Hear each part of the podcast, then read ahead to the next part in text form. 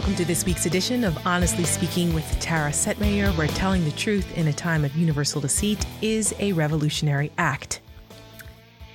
And we are still suffering through the COVID 19 debate, the no mask debate, the what are we going to do with kids in school because it's that time of year. I can't believe it's already like halfway through summer. It's mid July. This is nuts. Um, this is uh, what's been happening the last couple of weeks over this discussion has really just been mind boggling. And the way that this president has handled this has been such a disaster. And the polling shown that. Um, all the major polls, national polls, Biden's up double digits. But as you've heard me say many times before, double digit polls don't matter when it comes to national polls because we don't have a national election. But swing state polls, state by state polls, that's what really matters. You still have to be wary of polls. You know, there's a lot of flaws with that. We saw it in 2016, but still interesting. Biden is winning in a lot of key places. Um, and he's within one point in Texas. One poll had him at six points ahead in Texas, which is crazy, or four points, four points. That's, I don't know about that. I don't know if Biden has a chance at Texas, but the fact that it would even be in consideration like that, that he's within single digits a republic of a Republican in Texas tells you all you need to know. So Trump has royally screwed up this COVID 19 response in ways that are really starting to impact people, which is why he's so frenzied about getting kids back into school. So I'm going to get into that discussion in a second. But coming up on this episode, my guest, I talk with professor and author Jennifer Mercieca, who wrote a great book called Demagogue for President The Genius of, um, I'm sorry, The Rhetorical Genius of Donald Trump. That's it. That's the name of the book. Demagogue for President. And she is a, a an expert, a professor in rhetoric and communication. And obviously, she's been following the Donald Trump rise to political power with great interest and decided to write a book about his the methods that he uses and and how uh, effective they have been. I mean, he's he got him elected. So she really breaks it down in a way that's um, really educational. I learned I feel smarter after reading her book. Some of these things I kind of knew from my time in college studying communications and polycom stuff. But it's kind of was a refresher course for me in some of the more specific uh, six ways in which he uses uh, rhetoric, and she breaks it down. Um, so she's coming on to talk to me about that, and um, uh, it's a it's a good conversation because you can see how how Trump utilizes these things every single day. You'll recognize them, and uh, it's not new. These tactics, these techniques have been around for hundreds of years, hundreds and hundreds of for a millennia. It goes back to ancient Greece. So stay tuned for that for Professor Jennifer Mercieca talking about demagoguery and Trump. Um, back to the uh, schools. so this week we saw the, the the campaign and the White House really ramping up this whole idea that kids have to go back to school no matter what. Like they sound asinine pushing for this because they don't have a real plan right? Last week, the vice president was telling people to ignore the CDC. Don't worry about the CDC guidelines. Don't let, don't let those guidelines stop you from reopening school. Yeah, don't listen to the experts. Don't listen to the medical professionals. Like, it's, it just really is mind boggling. There's just no words for it, really. So, what are we supposed to do? We're supposed to listen to Trump, right?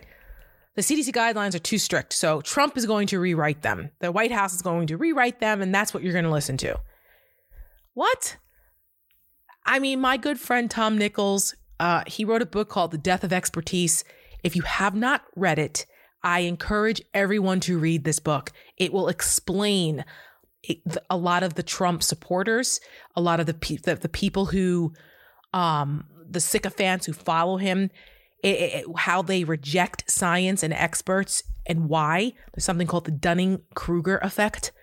Google that. It was a study done about 25 years ago by these two um, scientists, and they were studying human behavior and why people reject facts and then they not only do they reject them, but then the more wrong they are, the more they cling to how right they think they are. It's a fascinating dynamic. I didn't even know that was there was something called, you know, there was a name for it. But that's what we're seeing with these crazies who won't wear masks, who are willing to send their kids to school without a real plan to keep them safe. I, you know, somebody made a point about we had frontline workers who were heroes, right? I think it was Alexandra Petri in the Washington Post.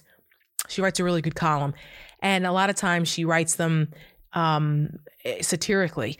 And she wrote she wrote a piece where she said, "No, you know, we have new frontline heroes. First, it was our medical professionals and the the cashiers and and the folks in the grocery stores and the people who are still letting you know running the country allowing us to have our supplies the amazon delivery people etc now it's our children because we're sending them to the front lines of the coronavirus war zone here by putting them back into school without a, a serious plan because somehow somebody they believe that they're pushing this that, well, kids aren't really as affected as adults are. That may be true to some degree, but it's not that there's no impact. It's not like they're X Men and they're mutants and they're completely immune to what's going on. No, kids not only to, can they get it, but they can be spreaders, super spreaders.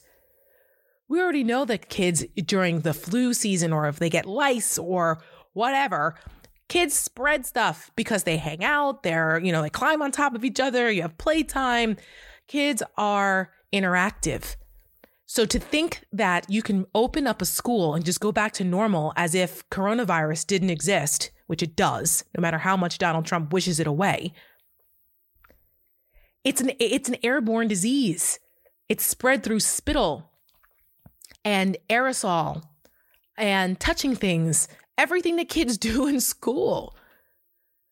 So I understand that this is a dilemma because there are people who are single parents or they don't they just don't have the ability to stay home and and teach their kids online. Um, it's a luxury that a lot of families just don't have.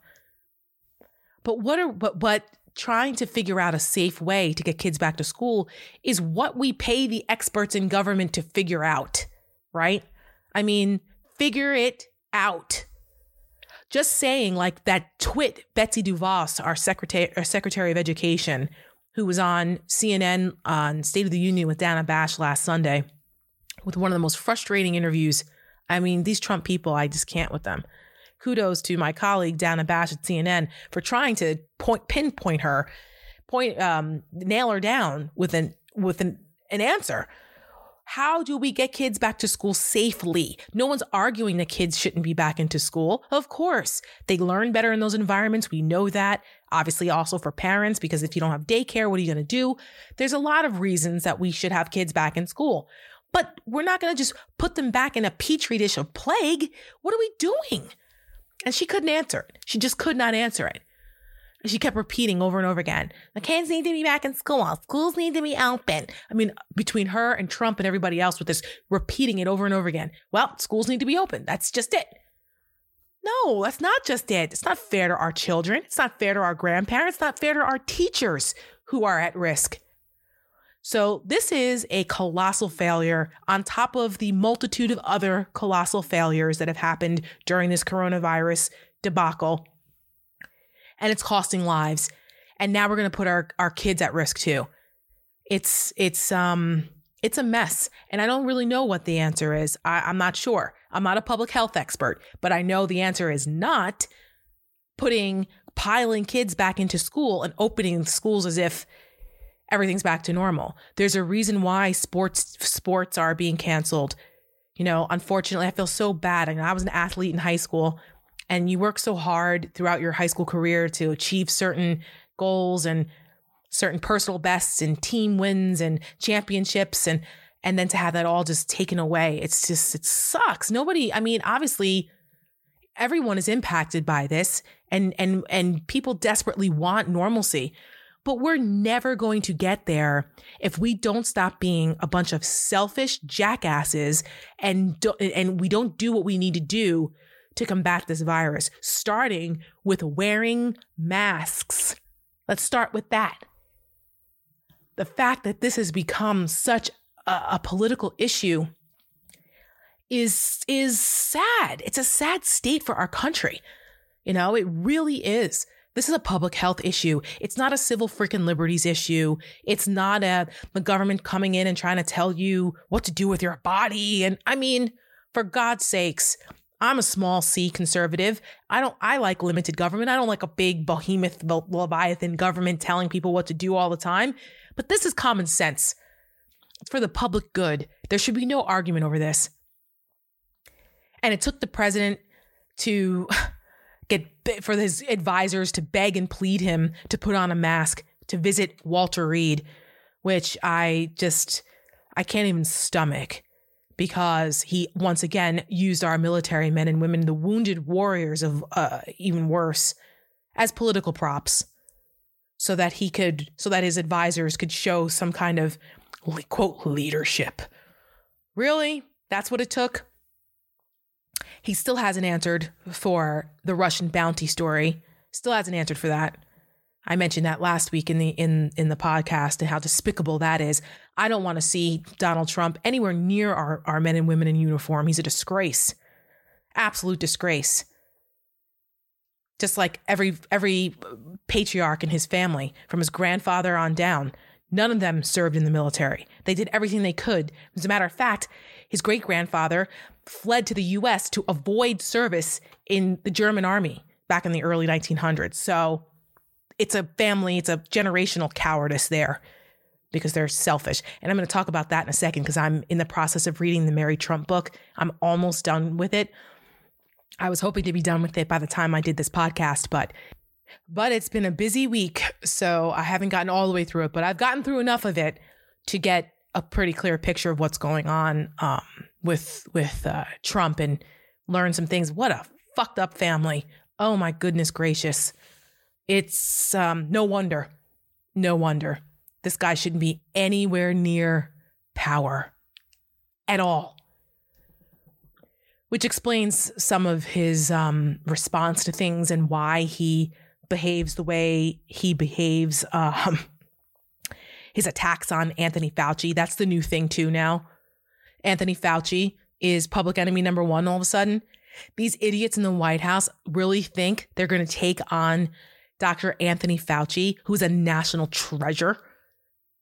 The guy has dedicated over 50 years of his life to public service and medicine and infectious diseases.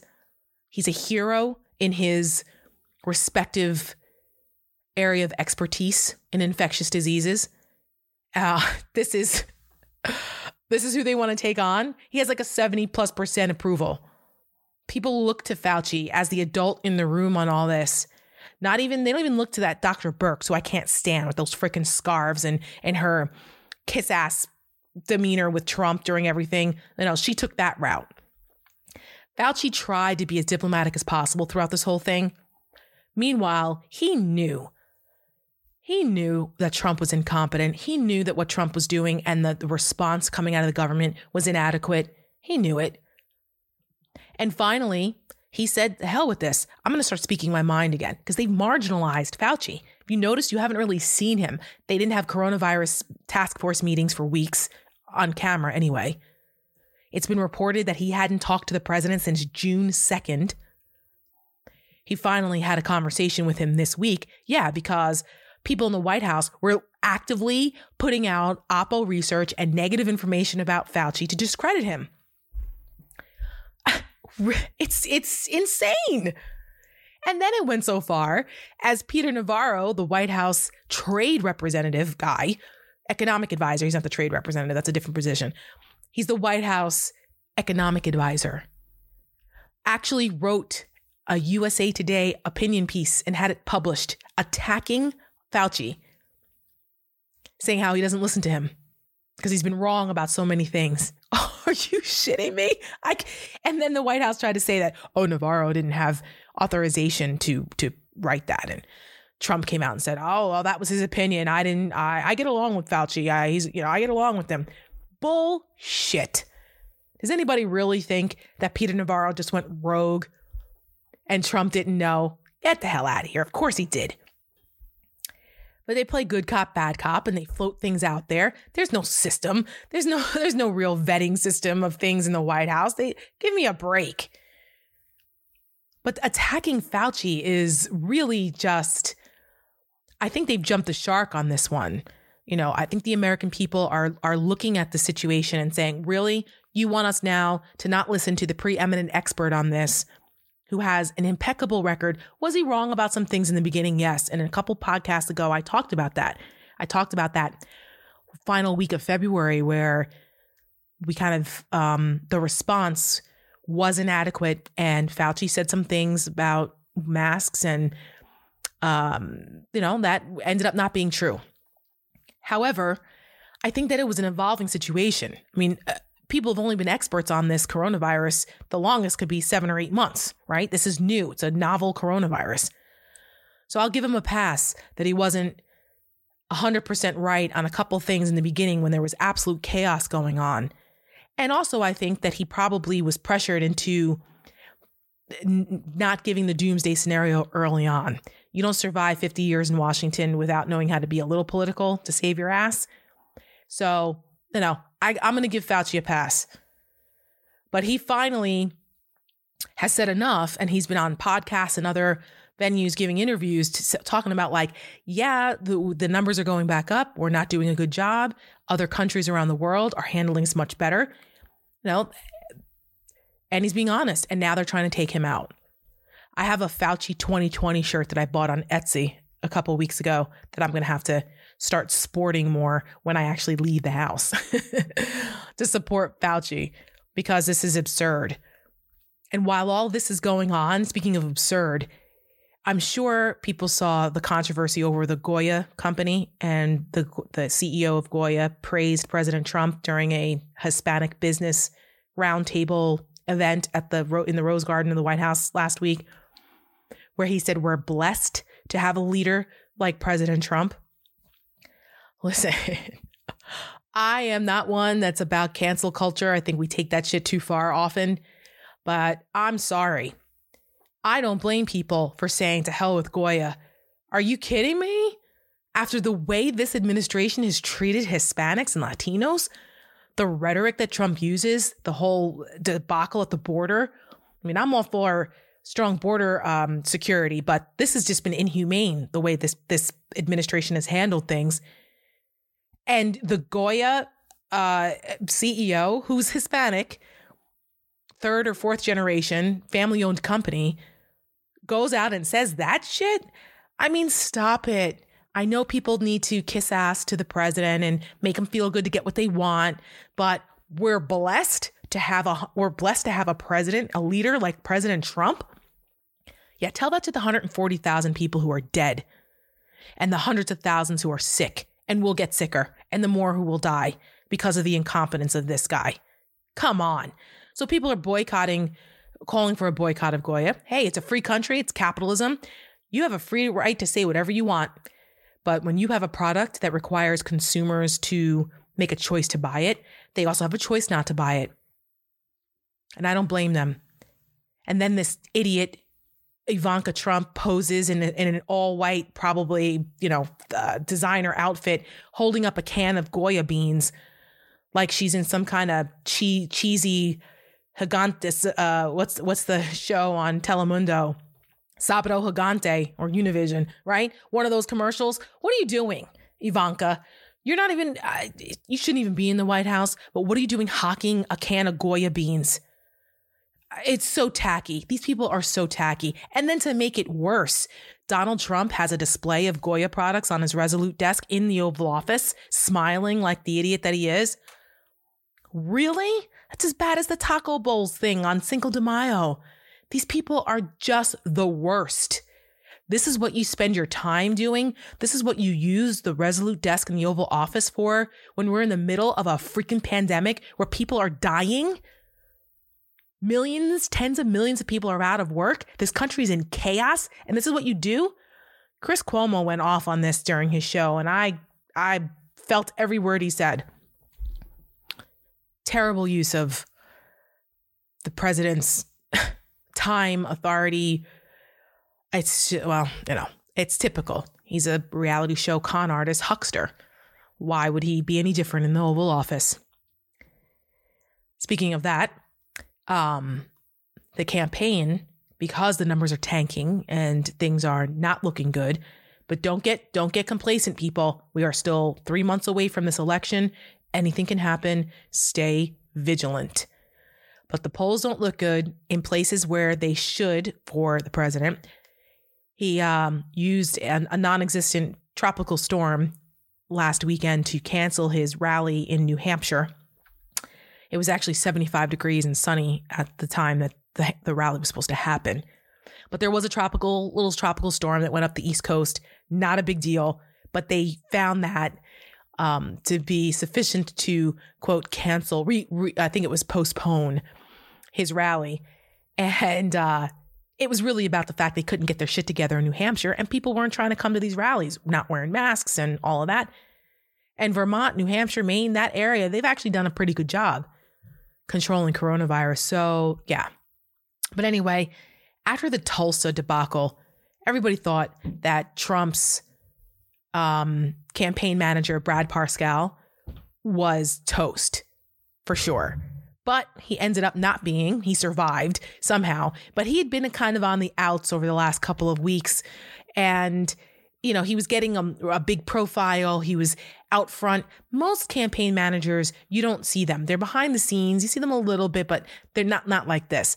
This guy, Brad Parscale, was a nobody. He did like website work for Eric Trump before 2016.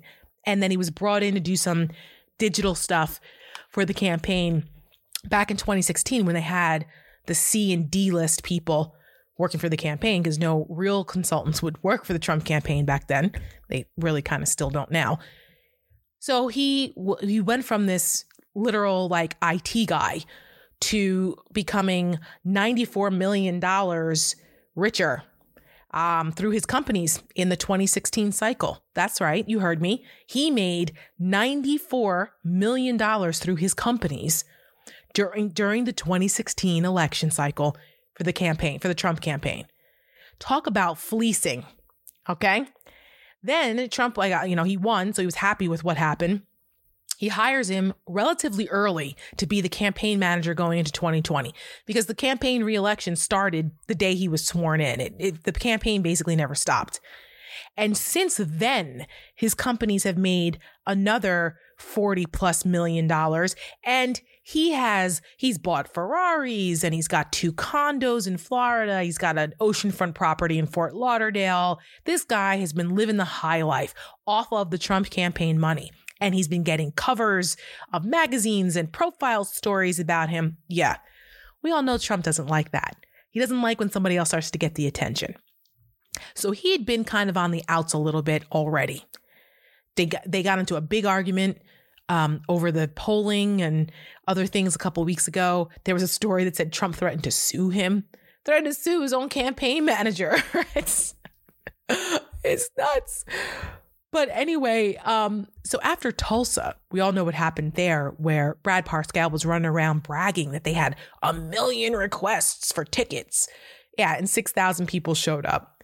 And we found out that it was possibly a, a TikTok social media prank where these kids and teenagers and K pop fans were requesting tickets that they had no plans on using. And of course, Brad Parscale um, went out there and made an ass of himself, bragging about it. And so did Trump, parroting that whole thing. Oh, it's a record number of requests. And they had to save face for that because we all know that his crowd size is very important to him. So we thought for sure Parscale was toast after that, but he wasn't. He survived. And there's like a weird dynamic going on within the campaign with Jared Kushner and and Parscale and now that Roger Stone is has been commuted, don't even get me started on that. That just has infuriated me.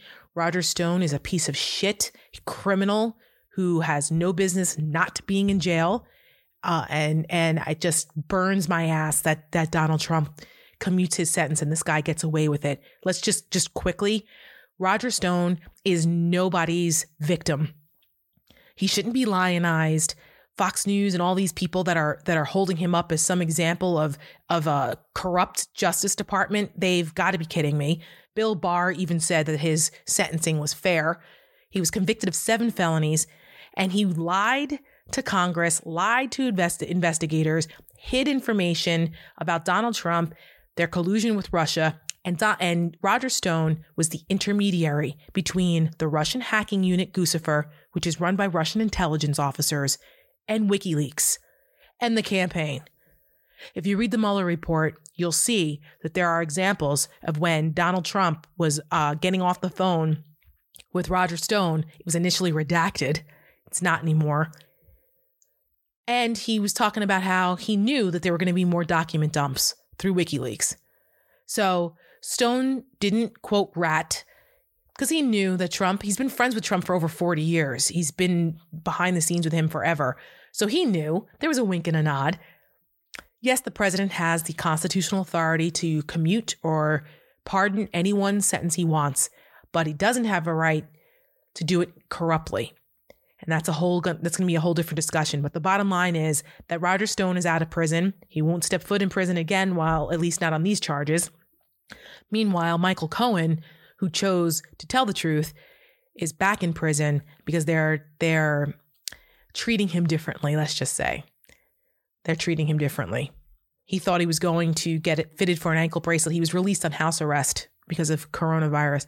Thought he was getting fitted for an ankle bracelet, meets with his probation officers. They try to hand him an agreement telling him that he can't talk to the press or finish writing his book or any of those things while he's home.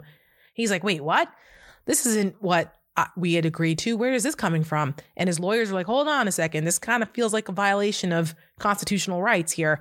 He was able to talk to the press and stuff while he was in prison. Why can't he do it while he's at home? Like, what's happening? So they were like, okay, hold on, let's work this out. While they were waiting, the US Marshals show up and arrest Michael Cohen and bring him right back to Otisville to prison. Listen, I don't have, you know, Michael Cohen got what he deserved, but he's not being treated fairly.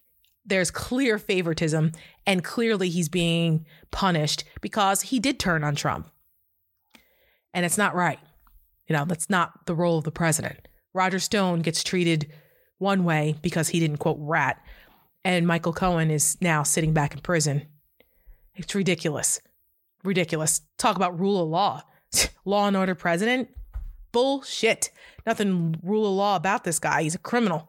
The White House is a criminal enterprise, an extension of his criminal enterprise. But anyway, so back to the campaign and Brad Parscale. So, yeah, so this guy now, after Tulsa, we thought for sure he was toast. And the Lincoln Project, my, my buddies over at the Lincoln Project, actually, to troll Brad Parscale a couple months ago, we put out an ad just because we knew it would it would annoy Donald Trump with the Ferraris and him bragging about his his his half a million dollar boat that he's got and all this with Brad Parscale, how he was basically getting rich off of Donald Trump. Well, who knew that that would be prescient? And he got the boot this week. Uh, they didn't fire him outright, they just demoted him. And then they promoted his deputy, Bill Stepien, who used to work for Chris Christie and was instrumental in the whole Bridgegate stuff. How that guy escaped jail is a whole other story. I don't know. But yeah, that's now who the campaign manager is. If he makes it to the end of this election, I'll be shocked because everybody's expendable. Um, but this Brad Parscale, if you want to, if if you want to see where the money is going and how expenditures are are uh, spent, you can go to something called OpenSecrets.org. Open Secrets allows you to see the quarterly filings, the FEC filings of campaigns and of PACs and things like that, and you can see where the money's going because you have to report that.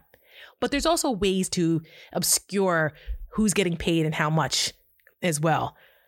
But Parscale, something else, the reason why he probably didn't get fully fired is because A, he probably knows where a lot of bodies are buried, but B, Kimberly Guilfoyle and Lara Trump are being paid $15,000 a month through one of Brad Parscale's companies. This way, they're not paid directly from the campaign. So it doesn't look like the Trump people are getting enriched directly by campaign donations. See how that works? The grift is is the grift is strong with these people. That's right. So you've got the president's son's girlfriend and wife are being paid $15,000 a month with campaign donations that go through Brad Parscale's company and then they pay them. What a scam. His companies are also getting money too. In the latest quarterly filing, it showed that $400,000 was paid to the Trump Hotel by the Trump campaign. 17.4 million this cycle. you got to be kidding me. So, so the to, the to the people who are donating this money, who think they're helping Trump's campaign, his reelection, do they know they're just enriching him? It's outrageous, absolutely outrageous, and and so corrupt. I can't even stand it. So pay attention to that. And Parscale, he said, I read somewhere that said he he said that he he had to make between 700 and 800,000 as a campaign manager salary. Just to put that in perspective, Barack Obama's 2012 campaign manager made $128,000. Bernie Sanders, campaign manager in 2020, made 158,000. Michael Bloomberg's campaign manager and Bloomberg, who is a billionaire 46 times over 46 times over, paid his campaign manager $198,000. But Brad Parscale, the former IT guy, is getting between seven and eight hundred thousand as a salary and making millions and millions through his companies and the campaign. Come on. I can't where's drain the swamp? I don't know how that's drain the swamp. Oh my God. Before I bring in um, Professor Jennifer Mercieca, I just wanted to. I mentioned the Mary Trump book, and uh, you know, I was talking about Fauci and how Trump and everyone they're they're attacking him now, and it just it occurred to me as I was reading this book what a damaged individual Donald Trump is. I mean, we see this every day. You don't have to have a PhD like Mary Trump does to in psychology to know to recognize his his disordered personality. But I always find it interesting when people who are experts in this area, so what they do, break it down. And her book, Too Much and Never Enough How My Family Created the Most, the World's Most Dangerous Man, she really outlines what a bastard his father was, which explains a lot. And we kind of knew this. I've said this in the past. But this book gives more specific examples. And it's just like, I found myself going, well, no wonder Trump is like that. And the descriptions of things that Fred Trump did are exactly how Donald Trump behaves. It's um it's quite remarkable in a sad and alarming way. I'm just going to read a couple excerpts from it before I bring in um, P- Professor Mercieca because uh, I just think it's relevant. And if you haven't read the book and you're interested in it, I think you should. Mary Trump's book. She says um, Fred seemed to have no emotional needs at all. Fred was Donald Trump's father. In fact, he was a high functioning sociopath. Symptoms of sociopathy include a lack of empathy, a facility for lying, an indifference to right and wrong, abusive behavior, and a lack of interest in the rights of others. Having a sociopath as a parent, especially if there's no one else around to mitigate the effects, all but guarantees severe disruption in how children understand themselves, regulate their emotions, and engage in the real world. Fred's lack of real human feeling, his rigidity as a parent and a husband, and his sexist belief in a woman's innate inferiority likely left his wife feeling unsupported. So Donald Trump's mother, Mary Trump, was not really around much because she was ill a lot. She had a lot of health issues and she was emotionally unavailable also. So Donald really didn't have any any healthy emotional support as a kid growing up. So you have a sociopath for a father. You have an ill mother who was emotionally unavailable also, and then she dies when he's um, I forgot how old, but still a child. It's a, a, a recipe for disaster. And the way he treated his other kids, um, especially his oldest son Freddie, who was Mary Trump's father, uh, is really just it's infuriating as I as I was reading through this. I mean, Fred Trump was an an emotionally abusive parent, no doubt about it.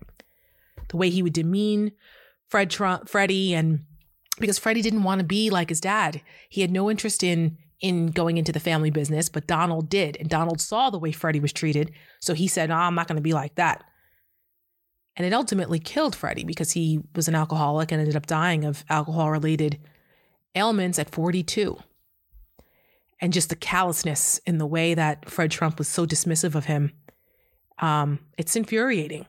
Another ex- excerpt from the book For Donald and Robert, Robert was the youngest son. For Donald and Robert, needing equated with humiliation, despair, and hopelessness because Fred didn't want to be disturbed when he was home. It worked in his favor if his children learned one way or another not to need anything. Well, sure. That's why Donald Trump is has no empathy. He can't because his dad would would ridicule them if they needed anything because he didn't have time for that. It was an it was an annoyance. Um, one last passage which I thought was interesting because it was about when Trump was time for Trump to go to school. um, Fred dismantled his oldest son by devaluing and degrading every aspect of his personality and his natural abilities until all that was left was self recrimination and a desperate need to please a man who had no use for him. As I said, he was brutal to his oldest son, Freddie, Donald Trump's brother. That's what sociopaths do. They co opt others and use them toward their own ends, ruthlessly and efficient, efficiently, with no tolerance for dissent or resistance. The only reason Donald escaped the same fate is that his personality served his father's purpose. Fred destroyed Donald too, but not by snuffing him out as he did Freddie. Instead, he short circuited Donald's ability to develop and experience the entire spectrum of human emotion. The implications of that limitation became clear when Donald entered school. Neither of his parents had interacted with him in a way that helped him make sense of his world, which contributed to his inability to get along with other people and remained a constant buffer between him and his siblings. It also made reading it also made reading social cues extremely difficult, if not impossible for him, and it still is a problem he has today. Donald didn't understand any of that because the rules in the house, at least as they applied to the boys, to be tough at all costs, lying is okay, admitting you're wrong or apologizing was weakness, clashed with the rules he encountered at school. Fred's fundamental beliefs about how the world worked in life, there can only be one winner and everybody is a loser, an idea that essentially precluded the ability to share, and that kindness is weakness, were clear it goes on. It talks all about that. And I, no wonder Donald Trump is the way he is. No wonder. And that's why we need to get him out. So, with that, I'd like to bring in this week's guest for our great conversation about the demagogue that Donald Trump is.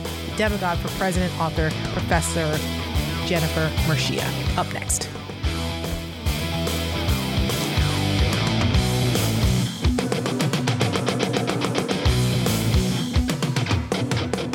On this episode of Honestly Speaking with Tara, many of you know that I like to bring on smart women, and um, because I think women are badass. And when I find one, I want to highlight her on Honestly Speaking with Tara. And I have been following the work of my next guest for a few years now because some consider her to be the leading authority on Trump's rhetoric, which I find fascinating.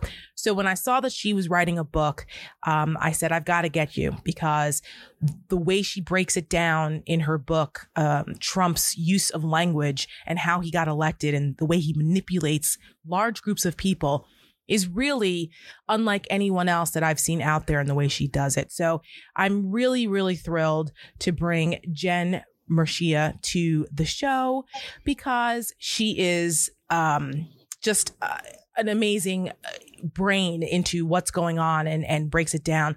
She is a professor of rhetoric at Texas A&M and author of the new book, Demagogue for President, The Rhetorical Genius of Donald Trump. Jen, welcome to Honestly Speaking with Tara. Thank you so much for having me on your show. It's a pleasure.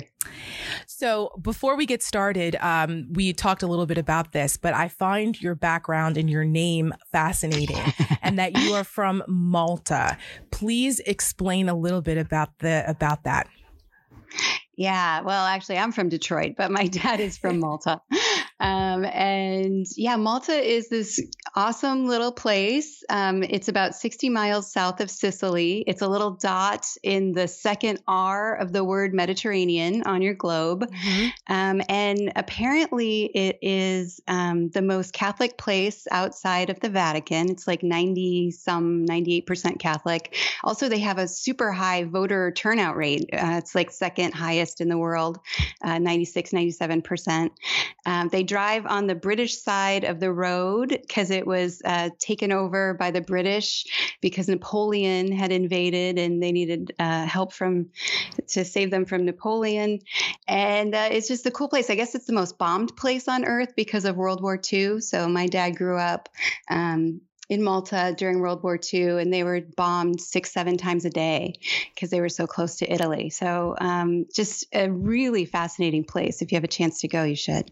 I would really love to go there. As I talked to you off off uh, air, I was explaining that a good friend of mine, his name is Ronnie Dunstan, him and his wife started a travel community called Road to 100 Countries, and they had the privilege of of uh, going to Malta and they were fascinated with it. And it was one of their favorite places. So um, I hope I get to go there. I've been to Sicily a few times. I got married there. For those of you who follow me, know that I have a, you know, Italy is very close to my heart, especially Sicily. So uh, next time I go, I'm going to have to make that jump over to Malta and check it out. I love history and it's a fascinating culture. So I just wanted to hear people, uh, get people, ch- give people a chance to hear that because um, it's not every day that you meet someone that is from Malta or whose family is from Malta. So, um, let's talk about your book. You, um, I really enjoyed reading it. It's um, exquisitely written, um, and because it really is a deep dive into the rhetoric and the way that Donald Trump uses this to manipulate people. Um, we also often hear the term demagogue used, and you break down the, the different definitions of the term demagogue, and all the way back to the to the Greek origination of some of the terms that that are that you use. Um, but the idea of him being a dangerous demagogue, I think, really resonated with me because we see this every day. And in your book, you talk about that um, rhetoric that undermines democracy demonstrates a dangerous authoritarianism. And you ask the question how dangerous is Trump? How dangerous is Donald Trump? well, uh, it seems like he's pretty dangerous. Um, you know, you wrote a so, book about it, right? I got a good book I for did, you to read. I did write a book about it. Um, yeah, you know, so a demagogue just you know the straight dictionary definition is the translation is a leader of the people. And you know we would want someone to emerge from the people and lead them. And so you know if you look it up in the OED, the Oxford English Dictionary, it says that the first definition is someone who defends the rights of the people against the other parts of the state.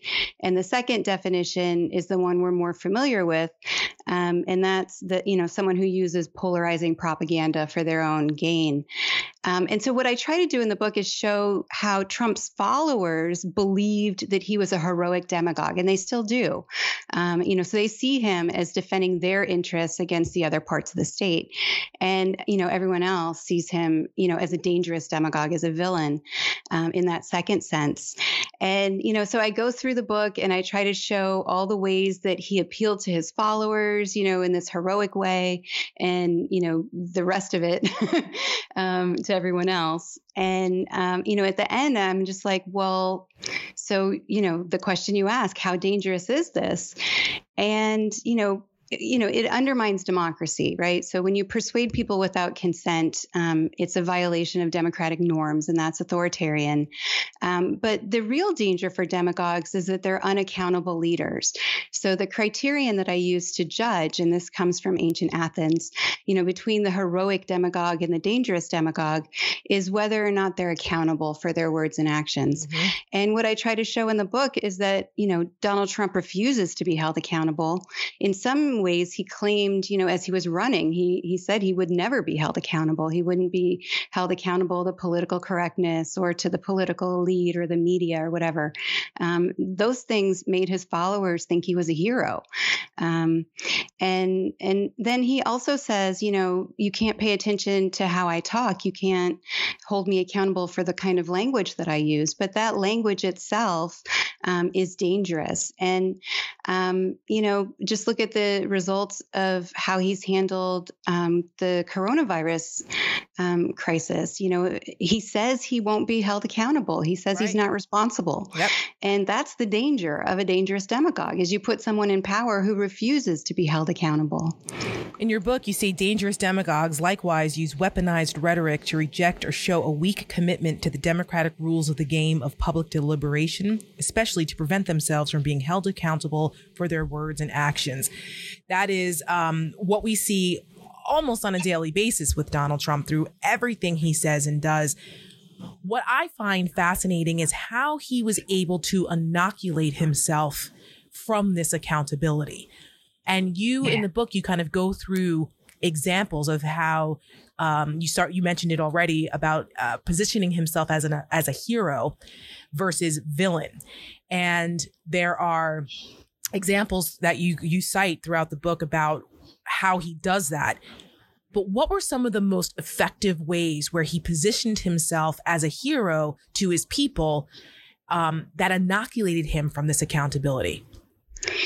Yeah. So, um, and it's such an interesting thing to me. You know, I I'm endlessly fascinated. It's you know, in some ways, it's a train wreck, of course, but right. um, it's just it's just so interesting to see how he did it. Um, so he used three strategies repeatedly to bring himself closer or ingratiate himself with his followers. Um, so he used things like ad populum, which is appealing to the wisdom of the crowd. Um, you know, so it wasn't all of the crowd; it was specifically his followers followers, his people were the best people, the smartest people. He would claim that he loved them. You know, he's not known to be empathetic in any way, but he was empathetic um, in 2016 when he talked about like the way that his people had suffered and, you know, the poor leadership that had led to their suffering. And, you know, he really said, like, I understand you and I understand, you know, how frustrated you are. And, you know, I'm going to fight for you. I'm a fighter. And that kind of thing really resonated with people. Um, you know, in the, the the places where I quote his followers, you know, either online or you know being interviewed or whatever, um, you know, they they're all saying the same thing. Like he understands me. He sounds like us. He understands what we're going through. Um, you know, so really that kind of empathy that he had, and it was part of this ad populum appeal that said, you know political correctness is political doublespeak and it covers up, you know, the corruption. There's this conspiracy out there between the political elite and the media. And, you know, everything that you believe in and hold dear is criticized by them. And, you know, really taking advantage of distrust and polarization and frustration in a way that connected him to his base and separated his base of support from everyone else.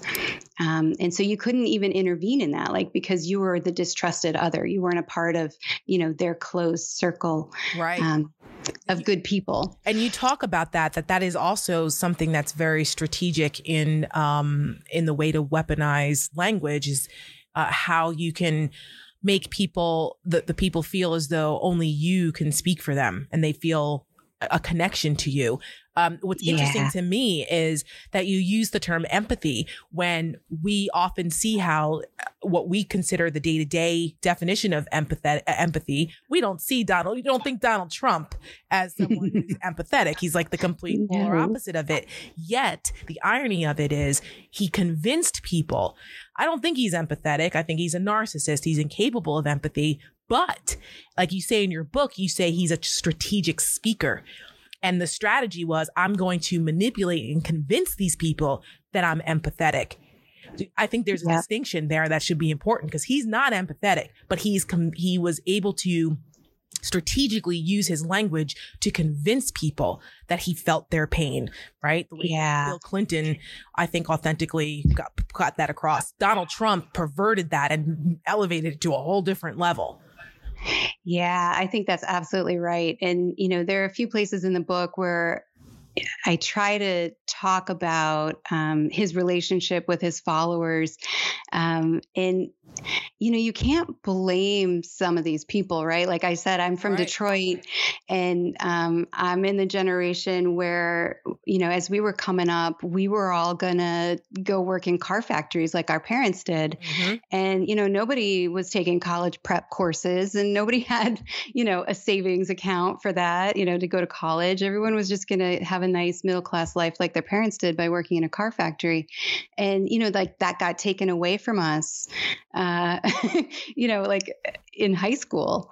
Mm-hmm. Um, and you know in in that area just still hasn't really recovered from it um you know and so to me i understand that you know that pain of like what happened to how is my life supposed right, to work? Right. What happened to our way of life? This was our road to the American. Yeah. How it's been taken from us and who has taken it or why it was taken or why yeah. the world has changed has different, there's different um, explanations for that. But how people feel, whose fault it is, uh, Donald Trump certainly exploited that. You talk a lot about how exactly exploited people's frustration and public distrust of government and institutions, um, rightfully so, right? Because of these changing landscapes, but who they place that blame on, um, where that fear and that blame went is what Donald Trump exploited. Yeah, absolutely. And and that's I really tried to remind myself of that a lot as I was writing. Like the people who followed Donald Trump, you know, maybe they were right to be distrustful and to be, you know, frustrated. Um, you know, maybe they were right to say that that politics isn't working for them and you know that they wanted to be heard you know? Like they weren't wrong for that but donald trump absolutely manipulated them took advantage of it. For sure. Um and not only did he and not only did he do that he uh he engaged in other more darker areas of yeah. of that, of that frustration. Um you know i often talk about how he unearthed this um, really disturbing race, racist and populist um, nationalist kind of ugliness that was not mainstreamed before him. Yeah, absolutely. Um, I think that's one of the more interesting and, and um, maybe dark chapters in the book. Um, it's right in the middle. So I feel like there's kind of a neat story arc. It was somewhat intentional, but, um, you know, I really tried to show how Trump used the rhetorical figure of paralipses, mm-hmm. which is I'm not saying, I'm just saying, um, to encourage and cultivate um, the white and racists who supported him um, while denying that, or at least preventing us from holding him accountable for being a racist and for amplifying racist sentiment. Um, and it was a really tough chapter to write, um, partially because, you know, I had to go into all those white nationalist communities online and really like read what was happening and try to understand how they understood the story um, of the 2016 election and how they understood Donald Trump.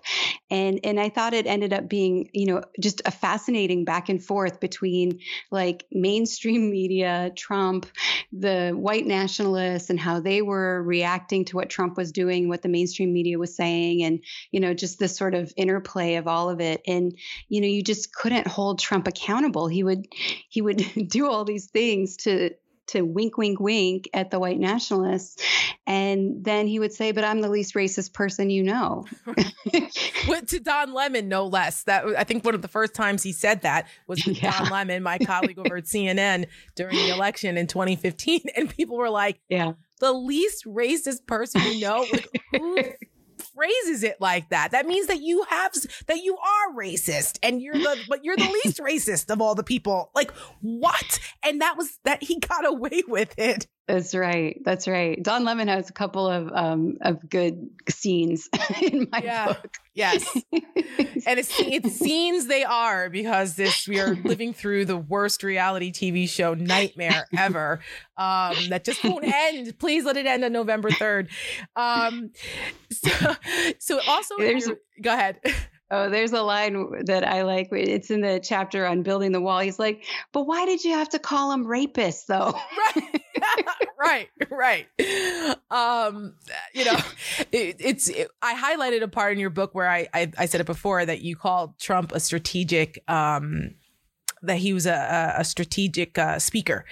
And it doesn't feel like that because it's usually streams of consciousness and he's, he's all over the place. He doesn't complete full thoughts and sentences and subject verb agreement doesn't matter with this guy. But there is a method to his madness. Um, and it's, uh, again, it, I mean, it frightens me because of how effective it, it, it has been. But in your chapter, um, about paralipsis, I think the part, that part of what he does is another one of the more alarming aspects because he just says shit and throws it out there. And the examples you used one with the, the conspiracy theories with white supremacists and kind of giving them aid and comfort and nods and winks, but also his use of just flat out wackadoodle conspiracy theories from uh, Ted Cruz's dad was part of the JFK conspiracy. Maybe, I don't know. I'm not saying it. P- many people are saying, right? How many times have we heard him say that or tweet that? Many people are saying. And then in chapter 14, you talk about, you use the biggest example, which was the Russia, if you're listening. Why did yeah. you feel like that was an inflection point enough to write a whole chapter about it? Yeah. So, um, you know, I I absolutely know what you're talking about. To say like, boy, he doesn't seem like he knows what he's doing because uh, certainly not, you know, eloquent or well argued um, prose in any way. Um, but he did consistently use these six rhetorical strategies. I first started um, noticing them in December or November of um, 2015, and analyzed, you know, the the whole campaign after that. And you know, he just kept doing these same things over and over and over again. So, um, you know, it's amazing how consistent he actually was. I was I was even surprised by that. Um, but yeah, paralipses is probably his signature, and yes. I love it as an example because because you know people always say well but does he really know what he's doing you know because again you know we don't want to believe that he does um, and you know I, I, don't know if he knows the word paralipses right i doubt, I doubt it I doubt it too. I, I really do doubt it. But, you know, he tells you as he's doing it that he knows he's doing it because he says, I know I shouldn't say this, but I know it's not politically correct, but, right? Mm-hmm. Um, you know i'm not saying this but right? So he tells you in in in the figure itself that he knows that he's doing it. So i think that that's a great example for that reason. Um, and it's really really rewarding for him um, on lots of levels. One level is that it provides him with plausible deniability so that he can say well i, I wasn't saying that. You know I, you can't hold me accountable for saying it. Um, so you know that's something that he always wants. He always wants plausible deniability. But then it's also funny, you know, and entertaining. Like he uses it to circulate rumors or ad hominem attacks or or whatever it is, and um, you know, it provides a kind of backstage or inside look, you know, to supposedly what Trump is really thinking. You know, the awful truth that he won't tell anyone else, and so it makes you feel connected to him. It makes you feel like you know what he's really thinking and you know him. It's all an act, but it also makes you laugh because you know, the ironic wink of saying the thing that you say you're not saying while you're saying it. Um, you know, it's it's pleasurable.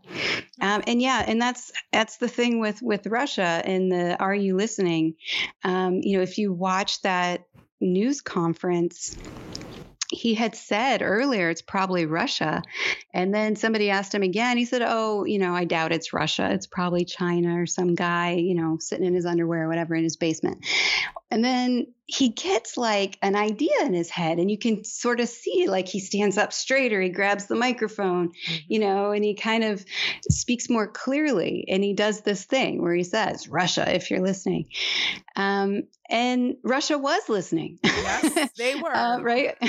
According to the Mueller report, like they started um, trying to hack the Clinton campaign that night. That's right. But also, if you look at Russian propaganda, RT, Sputnik, you know, they they immediately started to report on that um, as it happened. They reported that he said it. They reported that there was fallout and controversy for him saying it. Um, you know, there was an incredible back and forth that you could follow between RT and Sputnik, between Russian propaganda and the Trump campaign and WikiLeaks. That was all in public. Like you didn't need a special prosecutor to see it. It was just right there. Right, and um, and even still, and as one of the because you go through what your the chapters in your book, the way that you go through it, you break down those six um, techniques that he uses, and then you give examples. So, so if you, um, for people who want to know what they are, read the book. But um, she, you, uh, one of the examples also is that you know this not being able to be held accountable for it he continues to um, deny that there was any Russian collusion or that he had anything to do with it, or even the Roger Stone um, example and the commutation and his role in that whole thing is another one. Roger Roger Stone made his entire career out of conspiracy theories and rumors and the dark arts of you know the dirty trickster and all, and that was Donald Trump's right hand guy for forty years. And, yeah. You know, they're all in cahoots together. Like there is some semblance of um, consistency and strategy that I think we often underestimate with some of the yeah. things that Donald Trump does. Yeah, absolutely. Roger Stone's all over my book and not in a good way. No. no. Well, I mean, I don't know how, there's really not much good that Roger Stone represents anyway. So, you know, I wouldn't apologize for that. Yeah, him and Alex Jones um, are quite the team, and and that's another sort of interesting subplot in the book is um, and I think I learned this phrase or this term of art um, after I was done. And so I don't know if I actually snuck it back in in the revisions or not. But propaganda um, analysts and theorists, they um, they have a term called narrative laundering, mm. and it's like money laundering, right? But instead of you know taking dirty, corrupt money and uh, making it clean through investments, um, you know, people who who study propaganda follow how um, you know, frames, memes, narratives, conspiracies, whatever, can emerge from like dirty, polluted, fringy, um, you know, non reputable sources and then get repurposed and laundered um, into mainstream talking points. And Donald Trump just did that continuously throughout the campaign. So whether it was white nationalists and he was, you know, reusing or narrative laundering their talking points, or whether it was conspiracy theorists like Alex Jones, dirty tricksters, like Roger Stone, um, you know, all of these like yahoos, um, you know, ended up being like the brain trust of the Trump 2016 presidential campaign. Um, and I don't think that most, you know, mainstream Republican voters who voted for the guy have any idea that those are the people who, you know, they're like repeating the um, the talking points now. Well, the media would you would think be the ones who would make sure that the American people did know that.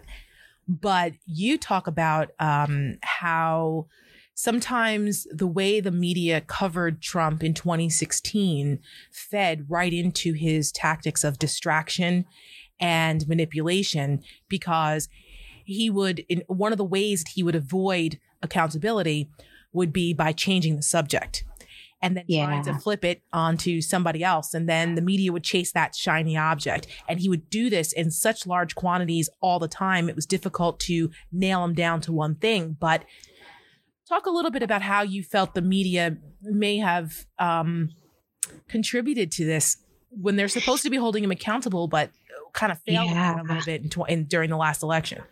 Yeah, it's really fascinating. And I think probably the most important example of that was when um, the news broke about the Trump University scam, mm-hmm. right? All these documents get released and put online that show that Donald Trump was absolutely a con man with this Trump University thing. You know, there were the playbooks about how they ran these things, and, you know, they were really run like, um, I don't know, multi level marketing pyramid schemes. schemes yes. Pyramid, thank you. It was just crazy stuff. Like, you know, they would tell people to max out their credit card They would um, tell their their people who were running these things how to cherry pick, like who looked the most desperate, um, and how to butter them up by saying, you know, I noticed you and congratulations for being here, and you know, like all these like mm-hmm. sleazy like a, marketing tricks. Also, like a very cult like, where cult very cult like prey on they people would, and their vulnerability. Yeah, they would promise them like, oh, you can have your picture taken with Donald Trump, and it would be like a cardboard cutout of him. you know, just like a scam on every level. Yep. And instead of focusing on that story, which, if that story really would have been well understood, it would have completely undercut Trump's hero narrative because his whole claim to why he should be president was because he was the guy from The Apprentice. He was the guy who was always the most powerful in the room. He made good choices. You know, he looked presidential. He looked like someone who wanted to hold people to account and, you know, fix stuff but you know he was a con man and that character on the apprentice wasn't him. Um, and and so if that story would have really like gotten through to trump voters that it really could have changed the way they understood him understood him. But instead he distracted our attention with an ad hominem attack. Um, and so if you remember he said that he couldn't get a fair case um, he couldn't get a fair trial because the judge in the case was maybe Mexican. And because of that, right, it was all racism. And so then the story changes. And instead of talking about the legitimacy of the case and all the evidence against Trump that is public at this point, you know, they talk about whether or not Trump can get a fair trial. And oh my gosh, Trump said this terrible thing, um, you know, and proving that the judge is from Indiana. and, you know, like the narrative gets completely shifted in a way that, you know, you wouldn't think makes Trump look good exactly. Um, but you know, for his followers, he doesn't, you know, they don't care about that. Um, and for them, you know, they don't trust the media. They're, you know, frustrated with immigration, all these things anyway. So, you know, it's not a negative for them. Um, but yeah, so that's just a great example. So ad hominem, that ad um, in the fallacy name, ad is Latin for to. And so you distract from the central claim, right, which is that Trump is a con man and the Trump University case proves it. And you distract our attention from that to the person. So to the person of the judge. And that's exactly what happened. The media just followed right along. And the big picture is that you know, Trump broke all the rules about how the spectacle of, you know, media reporting works. Um, he just, uh, Jay Rosen from NYU said that Trump tried to break the media and break the press in 2016. And I think that that's true. Um, you know, there are sort of accepted rules, like the media gets to ask questions and the candidates get to answer them and, you know, they can deflect and, you know, within a certain range. But, you know, you, what Trump would do is he would just attack you for asking the question. Mm-hmm. He would mm-hmm. just be like, why are you so corrupt? Why are you asking me such a stupid question? Right. You know, this is why everybody hates you. yeah. Yeah. And he literally said these things. And we still yeah. see that happening now with his uh, latest press secretary. She comes out with scripted insults and comebacks to turn things around on the press every single time she goes up yeah. there. Um, and it's it's in it's incredibly frustrating because I just don't think that our the media has figured out a good way to combat it. Like they still no. haven't. Some of them fight back, you know, like my buddy Jim Acosta at CNN, he fights back, or Yamiche yeah. uh, Alcindor over at, at PBS, and um, uh, the the great female reporters over there at CBS. Their names are escaping me right now. Uh, Paula Reid um, they have found a way kind of they push back and you see Trump just lose it when he yeah. does that. But then they get accused of being activist journalists and then it becomes about them. Right. And it's like, you know, you can't win. so you can't, no, you can't you win. But I say that they need to keep doing right. it because they've got to hold them accountable. Both of them, all of them, him and his enablers. Keep doing it because when you do that, it shows the American people how duplicitous their arguments really are. Yeah, that's right. Um, you know, you're right. If they fight back, then um, then Trump, you know, accuses them of being biased, and if they take it, then you know they're weak, and he wins. And and so it's almost like there's no winning either way. But um, but yeah, I mean, I guess I, I have to say I love to see it, you know, sure. when they do go after him, especially the ladies, you know, mm-hmm. he'll call them nasty, but they don't care. That's right. they don't care. And that drives him even more up the wall because he cannot, he's such a misogynist. He can't stand uh, smart women who stand up for themselves and who don't put up with his bullshit, which is, you know, uh, yeah. something that that speaks straight to how insecure he is and what a little boy on the inside he really is. So, but that's what Mary Trump's book is about, and I would love to get her on to talk about it. But I am going to read her book next, where we can talk a little, we can get a little more insight into why Donald Trump is as screwed up as he is. Um, but anyway, uh, in the meantime, we need to figure out ways to combat him. And I'm glad you brought up the, the Trump University example. I had that marked um, as one of the sections I wanted to make sure we talked about because I thought that that would have been one of the biggest blows to his campaign. Yeah. I come from New Jersey. I often talk about how I'm very familiar with the way he bankrupted Atlantic City and his you know screwed over the, the, the contractors and the small business owners and how his reputation was just so awful for that. Like he is not for the little guy but he was able to create this persona that he was mostly because people saw him in their living rooms as the authoritative businessman through the apprentice. And that, mm-hmm. that is really what created this persona for him that he was able to use that as a springboard. So when the trump university story hit and it would seemed quite unequivocal that it was a scam, it was a fraud. They ordered to pay $25 million back to refund these poor folks that got duped by it. That was a, like you said, it was a roadmap to how fraudulent and full of shit he was. And Hillary Clinton gave a whole speech on it. And I thought it was an excellent speech. And I'm no fan of Hillary Clinton's, but I thought that was one of the better speeches she gave because she laid it out. It seemed obvious to me and you. But once again, Teflon Don it did not touch him. And it I, didn't touch him. That's where I kind of said to myself, holy shit. I don't know what's gonna what's gonna work. If that isn't gonna work, if that's not going to um, cut into that hero narrative that he's created, I don't know what is. Yeah, that's exactly right. And, you know, when I think about my memories of that summer, my memories are of, you know, the, the judge, the Trump taco you know bowl oh. you know like yeah. i think about like the the the things that that my attention was drawn to in that moment. And, and it wasn't until I went back and looked at it that I was like, oh, that's why he gave that ridiculous press conference. And oh, that's why he did that thing with the judge. And oh, oh, oh, you know, just shake my head. And you're right. Um, you know, Hillary Clinton gave a good speech. She had a great ad. I actually retweet this ad all the time. um, you know, she had a great satirical ad about Trump University um, you know, she did the right things, but it just didn't stick. Nope. And a lot of it had to do with the fact that she was such a polarizing and toxic figure. Nobody wanted to hear yes. it from Hillary Clinton. Um, Nobody did. And she had her own issues as far as um, corruption and, uh, you know, accusations of enriching herself and not being trustworthy.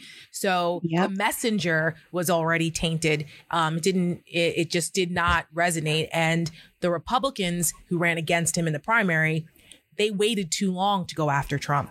So by yeah. the time they took him seriously, that ship had already sailed and there was no stopping. Yeah. So the more credible sources who could have done it, they blew it early on. Yeah. Um, yeah. And, I think that's it right. Was, it was it was too late. So.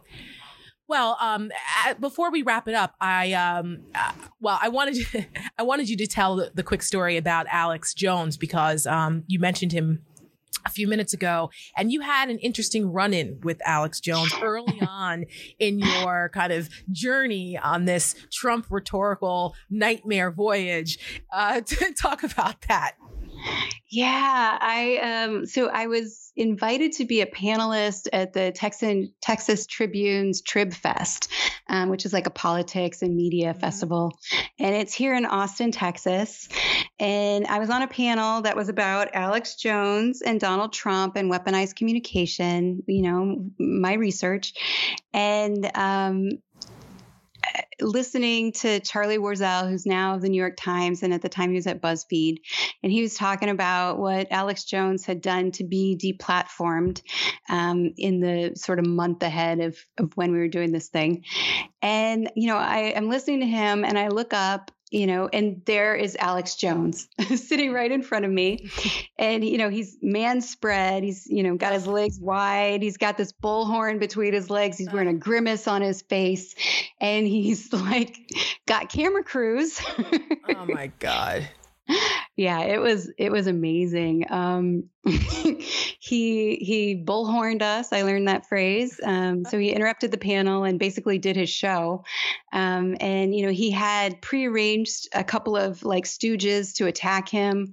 Um, so you know I'm watching him like direct people in and out of the scene and um, tell his camera people where to be. And at one point he stops himself in the middle of this rant and tells me I got to change my phone because I'm messing up the aspect ratio. You know I'm holding the camera the wrong way. Oh and, are you serious? I oh swear he did. Gosh. He's like, I think he called me honey. He's like, you gotta, you're you're messing up the aspect ratio, honey. You gotta change your camera. Um, Unbelievable, and these people. it was it was something, and he really, you know, you know, it's a great example of weaponized communication because he attacked us, um, attacked the program, and I invited him, you know, to like break character, like, hey, Alex Jones, it would be great if you wanted to sit down and like get a mic and, um, you know, we can we can talk about this. Because I thought it'd be really cool if he did that, uh, but he didn't, and you know, he kept like re-editing it and putting it on um, his Infowars and saying he'd been attacked by these, you know, crazed Democrats and um, called us bootlickers of the establishment and the people who put Stalin in power. And, you know, I'm just a little nobody college professor. Oh my gosh. You know, I'm not any of that. well, you are certainly not a nobody. Um, you have really tapped into an important uh, insight into why Donald Trump is so dangerous um, and I think that people, more people need to read your writings, read your book, Demagogue for President, because it, um, it breaks down how he did it. Uh, and, you know, before people just look at this and hang their heads and go, oh my God, we have an authoritarian for a president. He could possibly win again. What do we need to look for? How can he be stopped? Like, do you see a, a similar playbook as we approach this, uh, the final quarter of the 2020 election? Do you see some similarities and do you think it'll work again? Yeah, I've seen him um, using some of the same arguments, you know, basically just swapping Hillary Clinton's name for Biden's name. So once you're really familiar with the accusations, I think, you know, like the accusation of corruption, um, you know, the the appeal to hypocrisy and distrust, um, all of that I think is very, very similar. Um, and, you know, I'm I'm not political here. I'm just an academic. So, you know, my job is to show how these things work and to provide the analysis so that people can make their decisions for themselves. You know, so that would be my my my hope for the book is that people would learn to recognize these strategies, see how they're deployed, why they're deployed, how they work to distract our attention, um, and then you know decide for themselves what they think about it. I think that's a, a fair assessment. You have a, a, part in the book where you talk about how to control an uncontrollable leader. So if you want to know the answer, you got to read the book. Um, Jen, thank you so much. This is uh it's been a pleasure to, to, to chat with you. And the book is Demagogue for President, the rhetorical genius of Donald Trump. This, this is the story about how Trump used language as a weapon to win the 2016 election. You write and you say to people, it's going to make you mad but we've got sometimes you've got to get a little pissed off before you get up off your ass and do something to change it. And that's why it's so important that people pay attention and make sure that they're involved in, in, uh, this year's election cycle and vote, vote, vote. Thank you so much for joining me. Thank you so much. It's been a pleasure.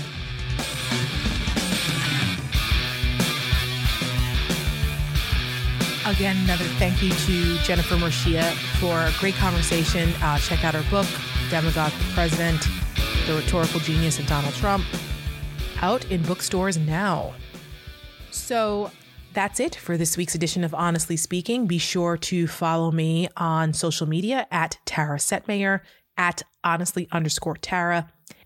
Also, a little quick cross promotion. I appeared on Politicon's web um, podcast this week with my good friend Sally Kohn. We reunited. Clay Aiken is the is the podcast host. It's called How the Heck Do We Get Along? That's the name of the podcast by Politicon. And also, um, there was another woman, her name was Emily from The Federalist. I forget her last name now, but The Federalist is run by Meghan McCain's husband, Ben Domenech. So that was a little awkward, but Emily was cool. Uh, but it's a lively discussion. And Sally and I spent a lot of time together in 2016 and 2017, touring the country, doing college speeches, like a point counterpoint kind of college tour and we could show people that you can get along even though you come from completely diametrical uh, political points of view. Sally's a big progressive, Bernie supporter.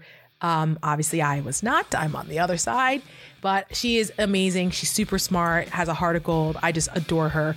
So it was nice to reunite with my buddy Sally Kohn on that podcast. So you can also check me out talking about stuff there too. Um, again, thank you for listening this week. I'll see you next week for another episode.